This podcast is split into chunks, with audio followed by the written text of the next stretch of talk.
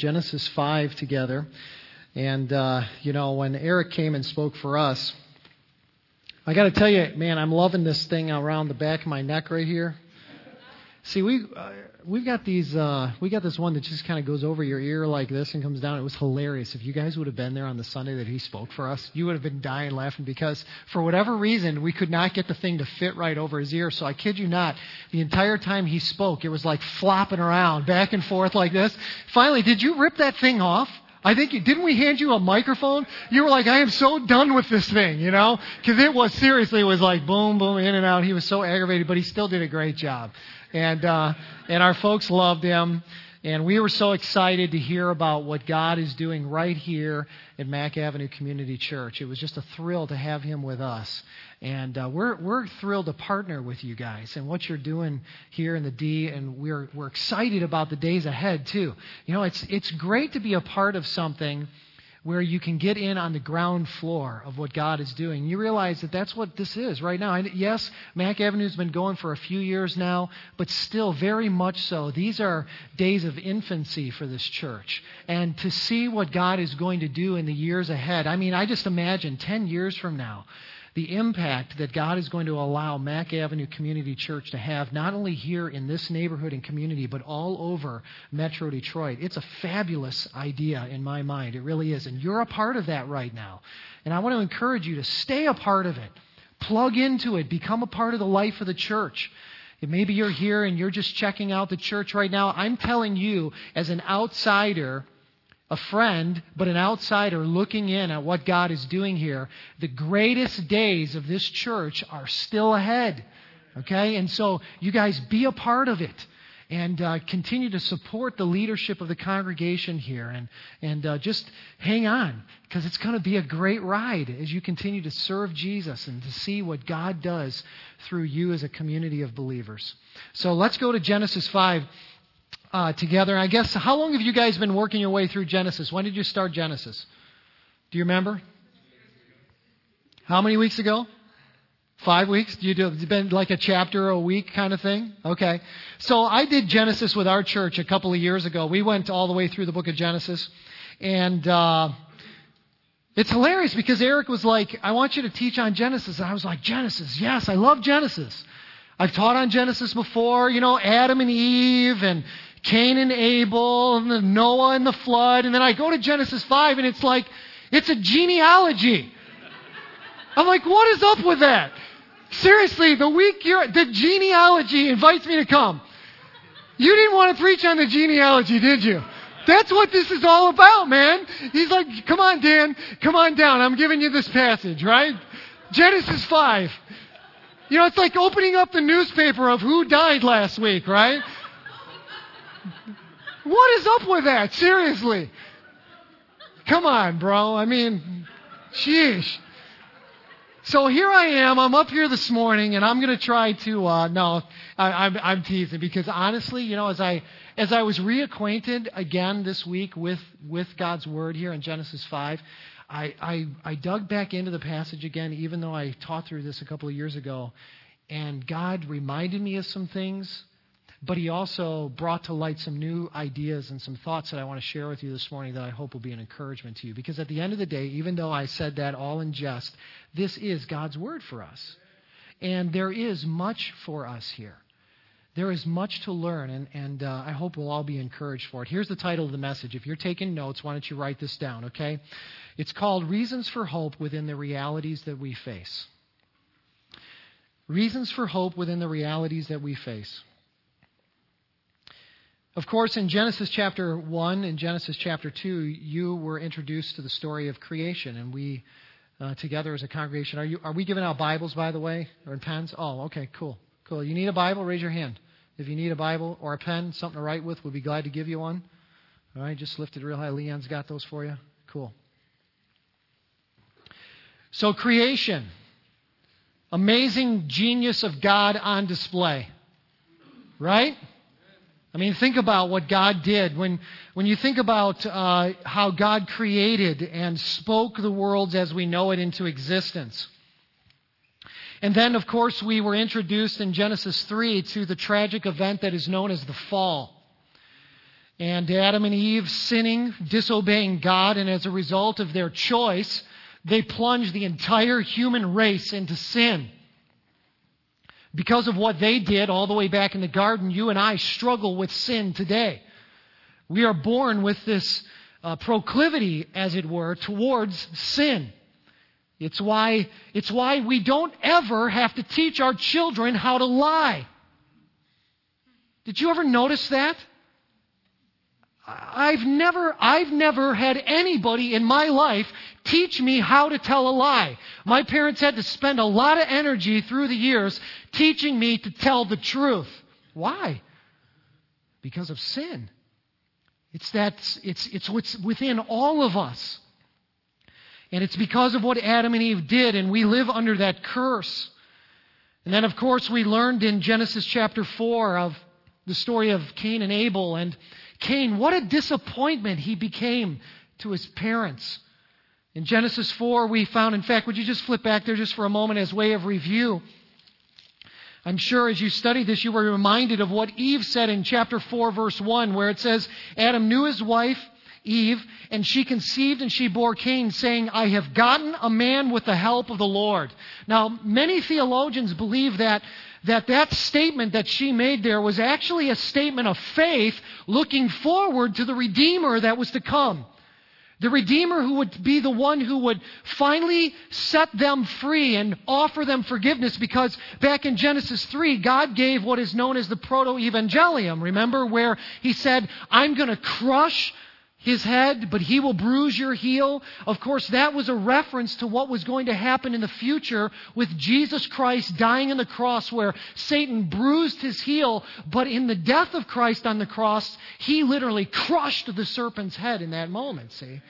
That's a beautiful thought, isn't it? That even from the very beginning of time, the unfolding of God's revelation regarding redemption, He's already planting the seeds and He's giving man glimpses of what it's going to be like. And so I think, and a lot of theologians think, that in chapter 4, verse 1, where Eve says, I have gotten a man with the help of the Lord, that she was thinking, this is that Redeemer.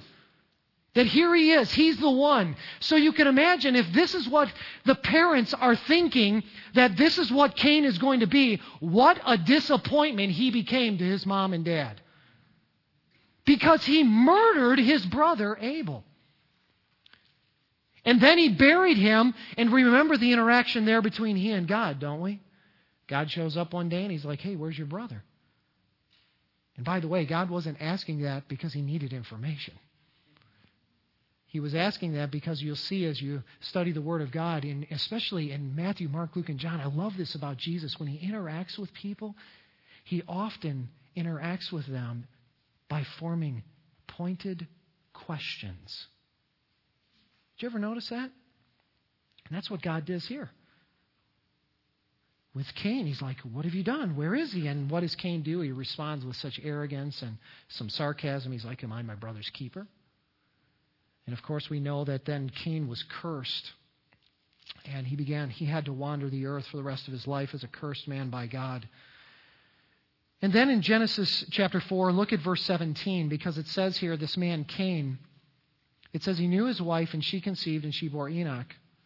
When he built a city, he called the name of the city after the name of his son Enoch. To Enoch was born Arad, and Arad fathered Mehujael, and Mehujael fathered Methuselah. Muthushael actually fathered Lamech. Now notice verse 19, and Lamech took two wives.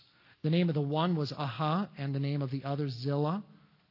Ada bore Jabel. He was the father of those who dwell in tents and have livestock. So agricultural business there. Notice verse 21. His brother's name was Jubal. He was the father of all who play the lyre and the pipe. Zillah also bore Tubal-Cain. He was the forger of all instruments of bronze and iron. The sister of Tubal-Cain was Naamah. Now, that's important, and here's why. Because in just a moment, that is the lineage that God gives us of Cain. And it is a significant contrast between the lineage that we're going to find here in just a moment and how God lays it out in Genesis chapter 5 of a man named Seth. Because skip down to verse 25. Notice what it says there, that Adam knew his wife again, And she bore a son, and she called his name Seth. For she said, God has appointed for me another offspring instead of Abel, for Cain killed him. To Seth also a son was born, and he called his name Enosh. And here it is, interesting phrase at the very end of 26. It says, and at that time people began to call on the name of the Lord. That's a beautiful little phrase. It's like hope reinvigorated again, you know? There had been this tragedy in this family. The hopelessness that Adam and Eve must have experienced at this time and the despair.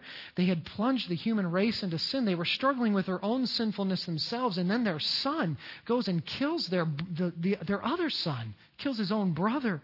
But then God gives a ray of hope. He brings along this boy named Seth. And here's why this is significant. Get this. Chapter 5 now is essentially the lineage of this man named Seth. And it stands in marked contrast to the man Cain. The short snippet that we get about his lineage in verse 17 down to verse 22 in chapter 4 is far different than the expose that God gives us, much more detail about this man named Seth. In fact, let's read it together, okay? God's Word together. Follow along with me. It'll be up here on the slide, but if you have your Bible, just follow along. Chapter 5, verse 1. I'm going to read all of this, one verse after another, and let's listen to what God has to say to us, okay? Verse 1. This is the book of the generations of Adam. When God created man, He made him in the likeness of God, male and female.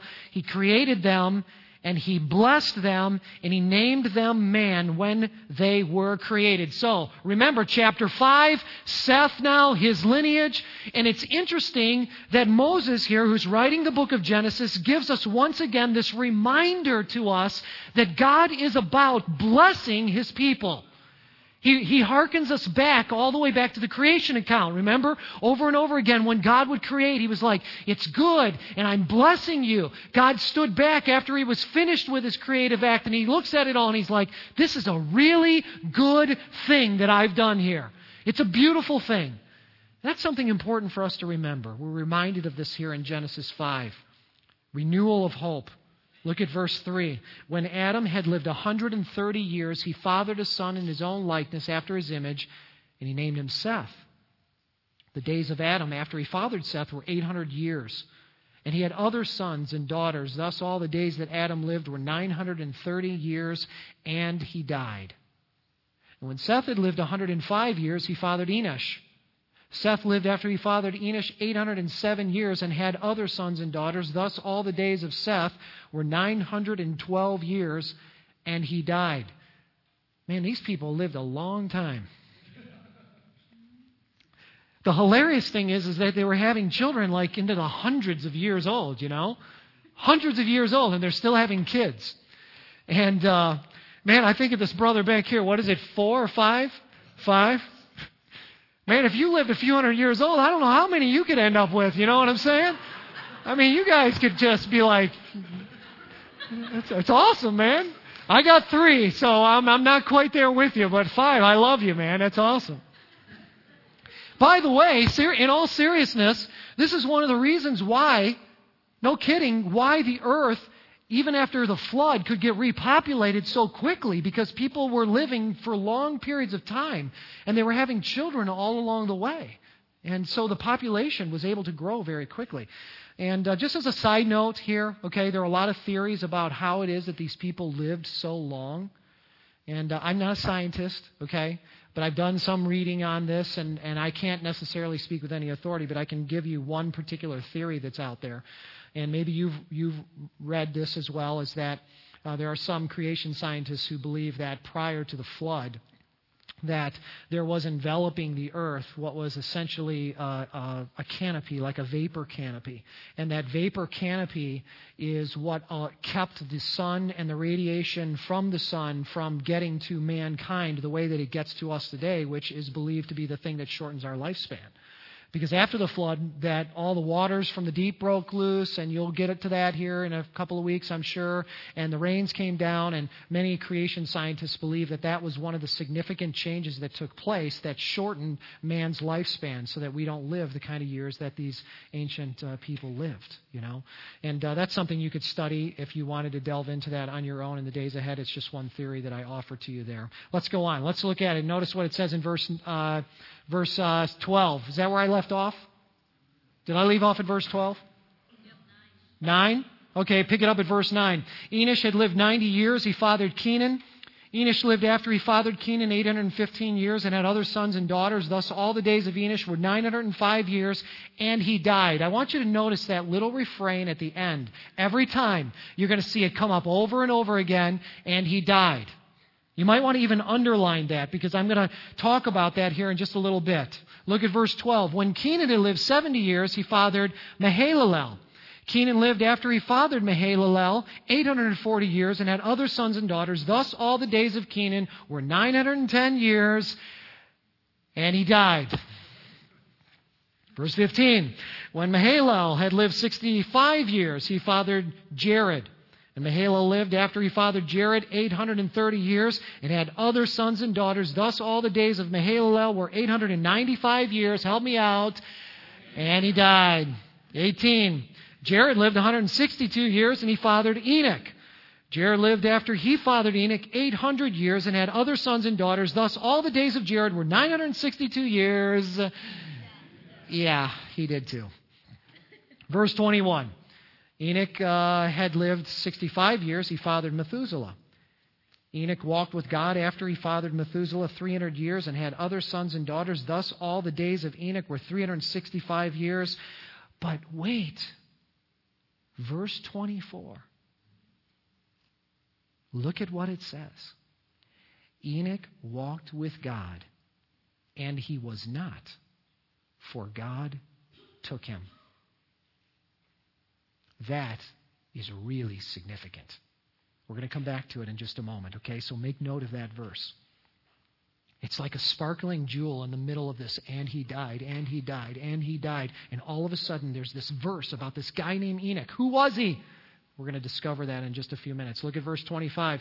When Methuselah had lived 187 years, he fathered Lamech. Methuselah lived after he fathered Lamech 782 years, and he had sons and daughters. Thus, all the days of Methuselah were 969 years, and he died. By the way, there he is, oldest guy in the Bible. 969 years. Right there. Look at verse 28. When Lamech had lived 182 years, he fathered a son, and he called his name Noah, saying, "Out of the ground that the Lord has cursed, this one shall bring us relief from our work and from the painful toil of our hands." Lamech lived after he fathered Noah 595 years and had other sons and daughters. Thus all the days of Lamech were 777 years, and he died. And Noah was 500 years old. Noah fathered Shem, Ham, and Japheth. Okay, that's our food. That's our spiritual food this morning. Now, let me go back and remind you. Cain, great disappointment, right? Devastated his family, killed his brother.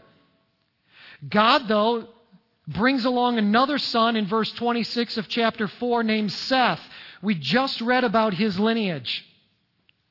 Devastation in the family, destruction, sorrow, hopelessness, despair. But God's not finished with this family. God is going to bring along another son, and through him is going to come a man named Enoch, who is described as one who walked with God. And coming through Seth will be the man named Noah, who was used by God, literally, to save humankind, to build the ark, so that mankind could continue to go on after the flood. Hope is what God brings through the line of Seth. And what that tells me is this, loved ones. It tells me, number one, here's the first main thought. Would you write this down? I'll throw it up on the screen for you. God always raises up someone who will do his will and be his voice. God always does that. Cain's lineage, if you remember, look, go back to chapter 4, look at verse 17, and let your eyes just scan down from verse 17 to verse 22. And notice how it is so summarized. Very little information is given. It just says, you know, Cain knew his wife, she conceived, she bore Enoch. And then it says Enoch bore Arad in verse 18, Arad fathered Mehujael, and then Methuselah, Lamech. No information about living, dying, no years mentioned, none of that. I think that's significant. It's in direct contrast to Seth's line. Here's why. God was making a point. Seth's line, I think, shows the age of each patriarch at the time of his firstborn, the number of years he lived. Why? Because God is trying to say this. Cain's line is not going to be significant in my economy. He is going to live a cursed life. I am going to raise up this lineage through Seth. And through Seth, all of the earth will be blessed. And in fact, the human race will be saved. God does that in human history, friends. He always raises up someone who will do his will and be his voice. Adam and Eve thought it was Cain, but it wasn't. So he raises up Seth. And Seth is the one who was used. And when I think about this thought, I think about our lives right now. You, right here. Some of you are students. Some of you are professional people and you're working. You're right here living in Detroit, ministering in Detroit. I want to ask you this question. Will you be the one that God raises up, and will you be God's voice in your generation today? That's the question that God has for each of us. God has you in Detroit, and a church like Mack Avenue Community Church, I believe this with all my heart. It's churches like this that are the hope for the future of Detroit. Churches that are preaching the gospel, that are serious about discipleship, that aren't playing games with people's lives, where the pastors and the leadership of the church are not just out to get rich and make money, but they're, seriously, I'm telling the truth here.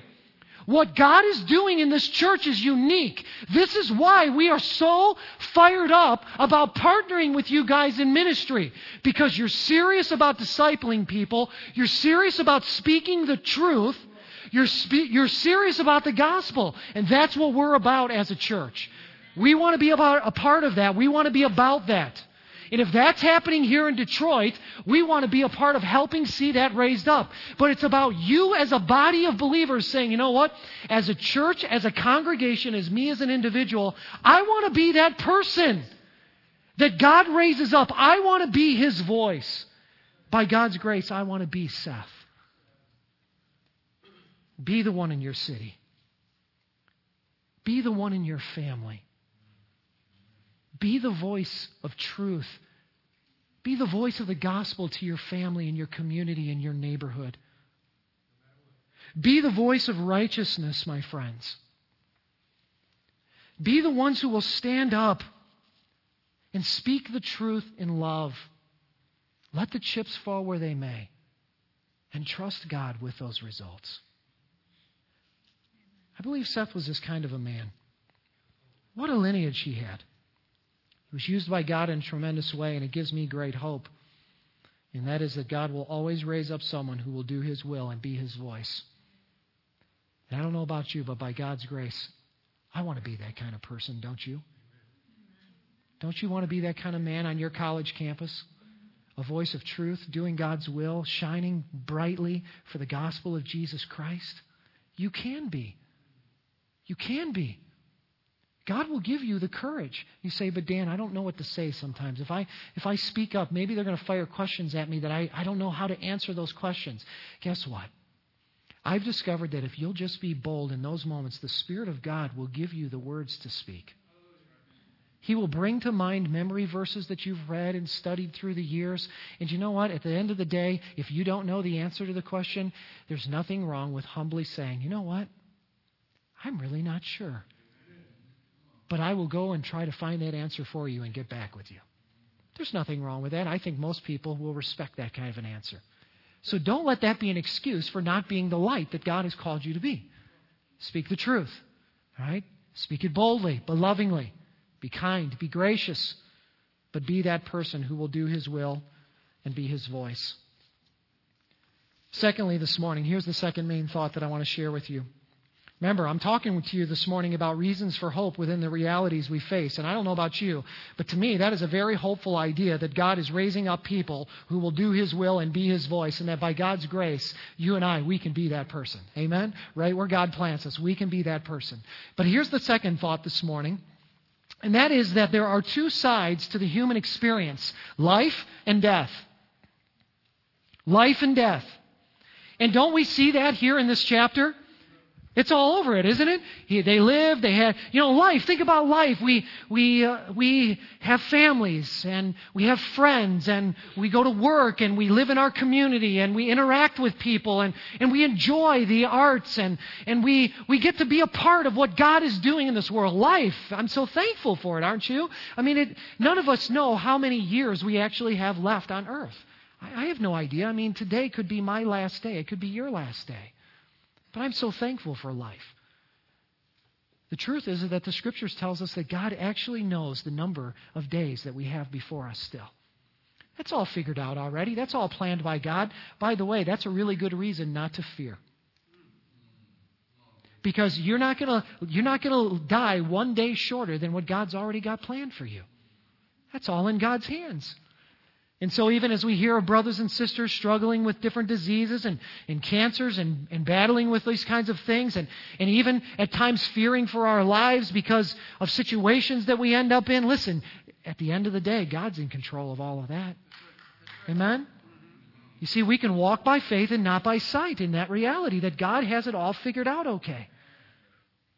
But we see this in this text, that it's like they lived and they died and they had children and they had a heritage. But it is true that refrain, and we read it together over and over again at the end of those verses, and he died, and he died, and he died, and he died. It's like a double-edged sword of human experience, isn't it? Life and death. My father died about 3 years ago. And that was the first time anybody in my immediate family passed away. And if you've not experienced somebody in your immediate family passing away and leaving this world behind,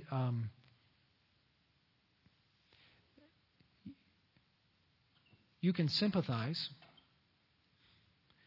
But when it happens to you and you experience it, there's no way to express the despair at times that leaves you feeling. Is it? You know what I mean? When you lose somebody really close to you.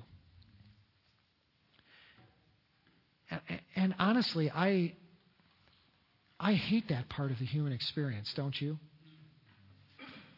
I hate losing people that I have loved and that I've been close to. The great truth is that for those of us who are followers of Jesus Christ, is that if they knew Jesus as their personal Lord and Savior, and you know Jesus as your Lord and Savior, there's going to be a great reunion someday. Amen? It's going to be a great reunion. But it's a reality we face. In fact, one particular author named Mike Mason said this, quote, "This reality of this life and death experience, this two-sided sword, as it were," he says, quote, "it is like an unfolding murder mystery in which we ourselves turn out to be the victim." I think he got it right.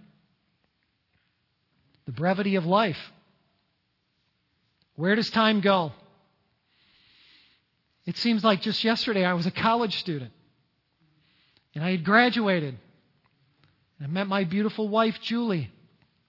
And we had our first child, who I was privileged to sit out here this morning and listen to her play her violin with my wife. And honestly, I look at my kids now and I see them growing older so quickly. Those of you who have small children, enjoy the time with them.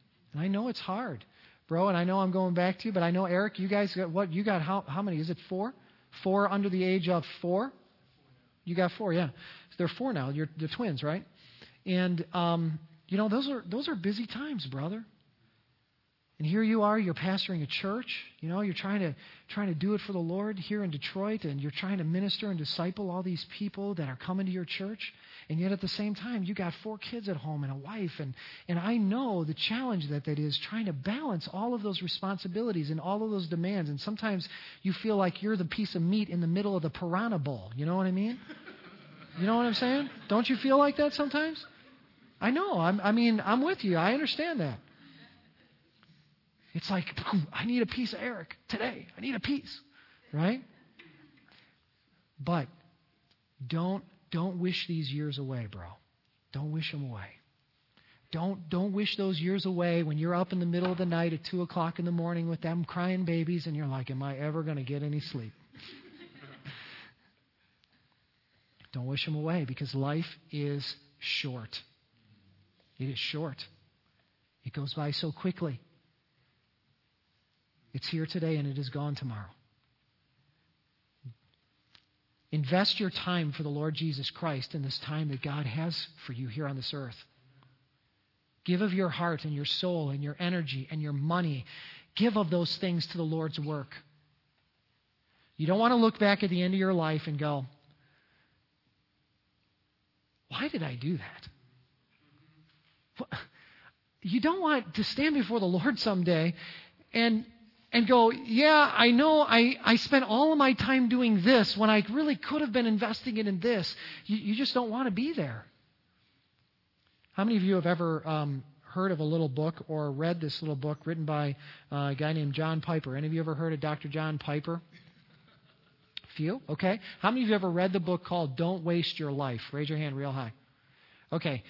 I want to tell you, if you have not read that book, in all seriousness, it is one book. It is a must-read. You need to go out and get that book and read it. It's entitled Don't Waste Your Life. And basically, Dr. Piper makes a plea to all of us to invest our lives and our resources and our energy, our time, our talents, everything we have invested for the sake of eternity, so that someday we won't look back with regret. We'll be able to say, I did the best I could. No, I didn't do it perfectly. I made some mistakes along the way. Welcome to the club. Amen. All right, that's all of us.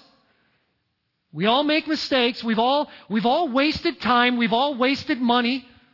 We've all wasted energy doing things that just really weren't necessarily profitable for the sake of eternity. I'm with you on that. There's not one of us in here that hasn't done that. But the wise among us learn from our past mistakes and failings, and what do? We determine by God's grace to learn from those things, and then say, help me, Lord, to move forward and to do better now. Help me to live in a way that honors you and glorifies you in this. Help me in my choices, see? And God, guess what God does? God does something for people like that. He pours grace into their lives in amazing and significant ways. And you experience God in a way that is deep and profound, like you've never experienced him before. And so I just want to encourage you in that there is 2 sides to the human experience. It's called life and death, and it's a reality that we face. But there's a hope, and that brings me to the last and final thought this morning. Here it is. Life as we know it is not all that there is. There is eternal life. And we find that right here in this text. Life as we know it is not all that there is.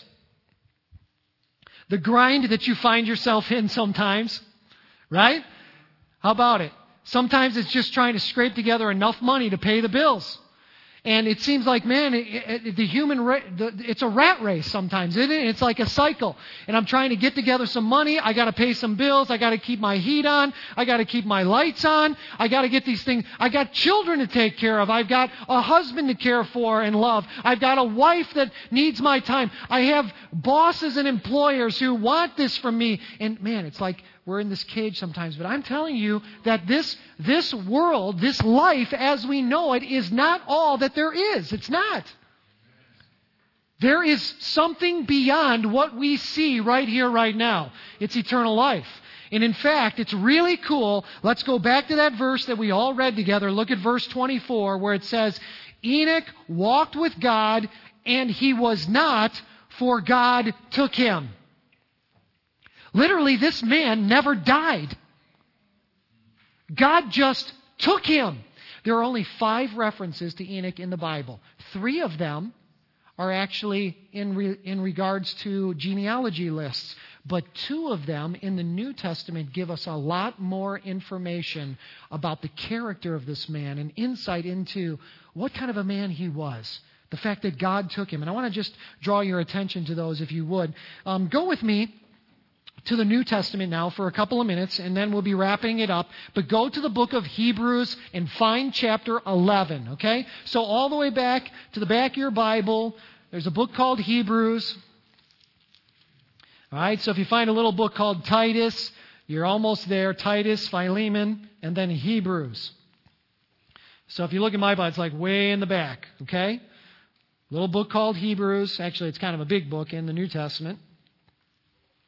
But find chapter 11 in that book, please. And I want to read some really interesting verses that God has given to us about this man named Enoch.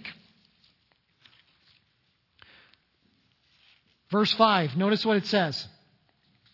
Everybody there with me? You got it? Because I want to wait for you. If you're not there, I definitely want to wait. I want you to see these. You with me? If you're there, shake your head at me. All right, cool. Real good. All right, look at verse 5.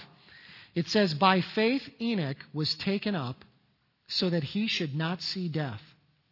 And he was not found because God had taken him. Now before he was taken, he was commended as having pleased God. And without faith, it is impossible to please him, for whoever would draw near to God must believe that he exists and that he rewards those who seek him. So Enoch is described as a man who walked with God. So the question is this: what does it mean to walk with God? Well, we find here in this book, Hebrews, that it says a man who walks with God chooses to trust God. He chooses to walk by faith and not by sight. It begins by trusting Jesus Christ as your Lord and Savior. That is really the first moment or first choice of faith. It's where you and we come to that reality that I'm a sinner. I've done things that have offended a holy God, and because of that, I cannot get into heaven. I cannot be forgiven of sins on my own. I can't do enough good things. I can't be good enough. I can't reform my life. I can't stop doing certain things enough so that God will look favorably on me and let me into heaven. It doesn't work like that. It's a matter of faith, friend, of looking to the cross of Jesus Christ and realizing that Jesus died in my place. He was my substitute. Theologians call that the substitutionary atonement. Literally, Jesus in my place, dying for me. He became the blood sacrifice that washes away sin. And so I turn to Christ and I look to the cross and I say, Jesus, forgive me of my sins. I believe you died on the cross for me. And Lord, I'm asking you to make me your child. I believe, Lord. Give me the gift of eternal life. That's a moment of life change, friends. It means walking by faith, walking with Jesus Christ, beginning with salvation, and then making steps of faith throughout the Christian life, growing in your relationship with the Lord, walking by faith. Here's a few thoughts of application, what it means to walk by faith as a Christian. You see, walking by faith doesn't begin at salvation and end there. It has to be a life of faith, right? Well, let me break this down for you. What does that mean? Well, here's a couple of examples. Walking by faith for the Christian means that dishonesty for temporal gain. Am I going to make a choice between dishonesty for temporary gain or integrity for eternal reward? Right? I'm at work, and my boss tells me if you fudge the numbers just a little bit, it will really help our company, and you will get a big, fat bonus in the end. Anybody here use a little extra money at the end of the year? Could you use it? Am I the only one who could use a little extra money at the end of the year? Right? So can you imagine? Listen, bros, listen.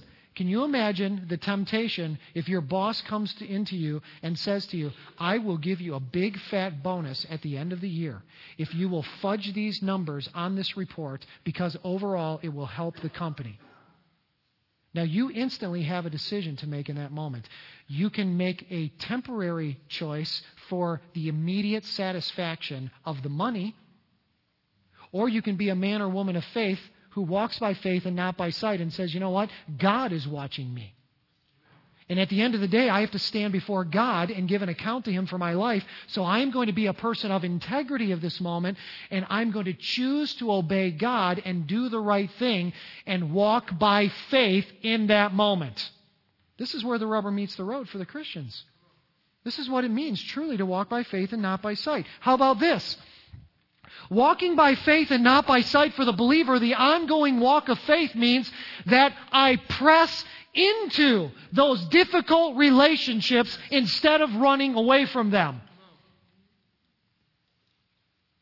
That when the going gets tough in the relationship, I don't run from that relationship, but instead I seek to redeem the relationship by pressing into it for the glory of Jesus Christ. I'm not going to run from my husband. I'm not going to run from my wife. I am not going to leave my children. I am not going to do those things. I am going to press in and be a person of faith, even though it's hard. That's what the believer does who walks by faith, loved ones. How about this? I am not going to, because I'm a follower of Jesus Christ, I am not going to give in to lust for immediate gratification, but instead I am going to resist temptation for eternal reward. So when she comes along and you're not married to her and she's like, come on, and she, she's just got a thing with you and you just, man, it's so hard for you to resist her. And you've been down this road before, and you know that it often leaves you just feeling trashy and guilty, and you wish. But here she comes again. Listen, in that moment, we could flip it around. It could say, here he comes again. And here you are, and you want to be loved so much, and you want a man's arms around you, and you want to feel the protection and the love and the security of that. But you know what? God's called you to live a righteous, holy life, free of sexual immorality. And so in that moment, for the believer, it is a choice of faith to not give in for immediate gratification, but to say, God is watching me, and I'm going to give an account to Him someday. And so because I want to please the Lord Jesus, I choose to trust God in this matter and to walk by faith and not by sight. We could go on.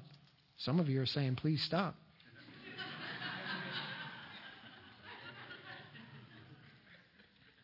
But I do love you because God loves you. God loves you. How about this? Walking by faith as a believer means that I don't give up on that person or come to believe that they can never change. I will not give up on him. I will not stop praying for her. I will not stop reaching out to them. Why? Because I believe that God's grace is big enough to change anybody. I mean, after all, He's changed you, hasn't He? Is He not in the process of changing you right now?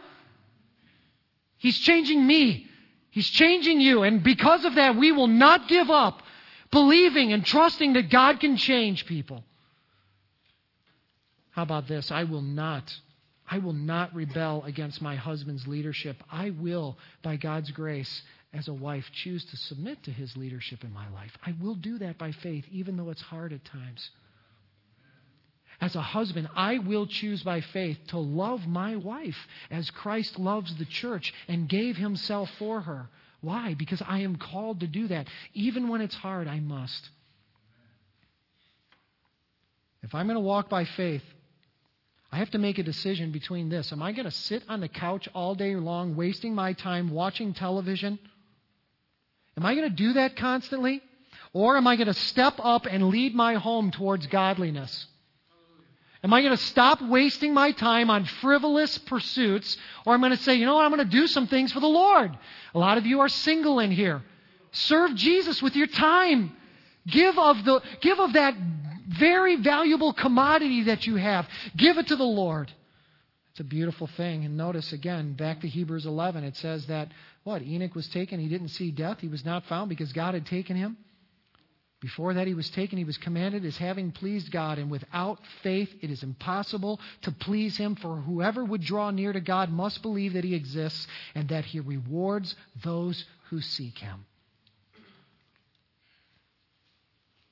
Please God, loved ones. Walk by faith, not by sight.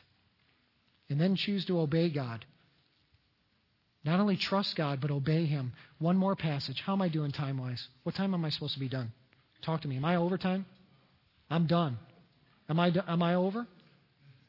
What time am I supposed to be done? It says 12:38. 12:40. All right, 2 minutes. Real fast.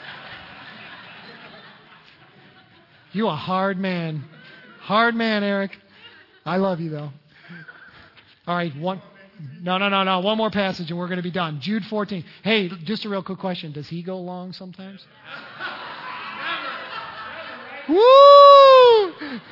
Hey, listen, man, it's hilarious because the last 2 weeks at Harvest, I went about 10 minutes long each service, and our elders are always quick to mention it in the next upcoming elders meeting.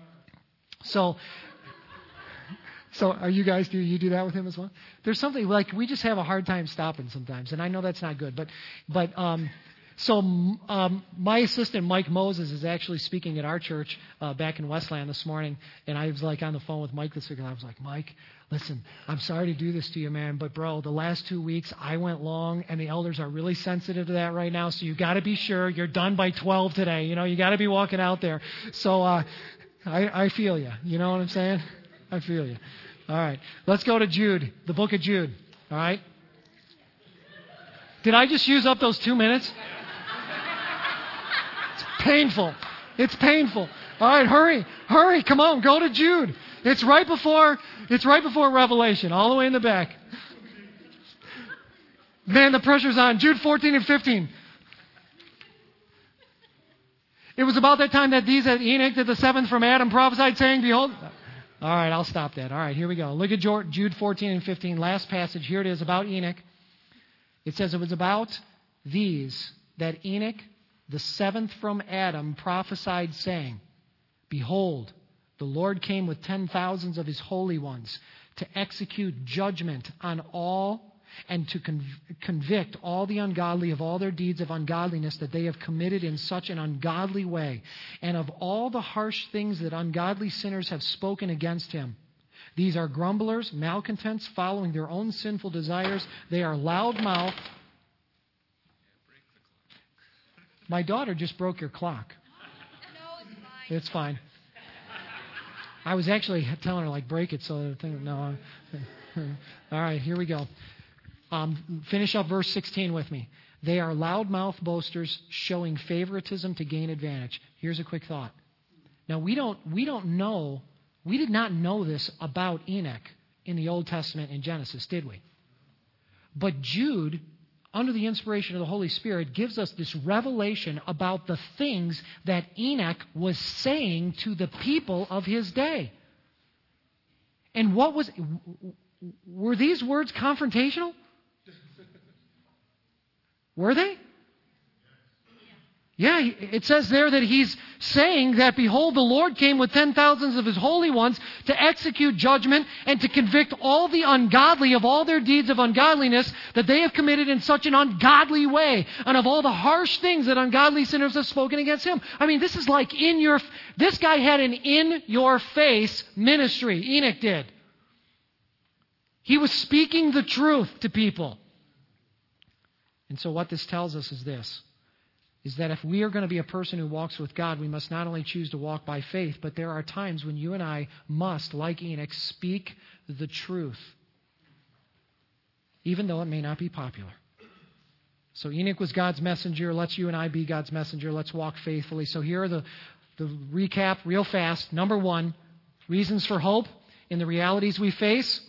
God always raises up someone who will do His will and be His voice. I want you to be that person. Number two, there are two sides to the human experience, life and death. But thirdly, the great thing is that life as we know it is not all that there is. There is eternal life. Enoch was taken by God. He never died. And because of Enoch and others in Scripture like that, we have the hope of the resurrection ourselves. And between now and that time, our responsibility is to live a life of faithfulness to the Lord Jesus Christ, walking by faith and not by sight. And so therefore, someday when we stand before Jesus, we will, by His grace, hear, "Well done, good and faithful servant." May it be so. Amen? Amen. All right, brother, I'm turning it back over to you, man. Can we encourage our brother real quick, guys?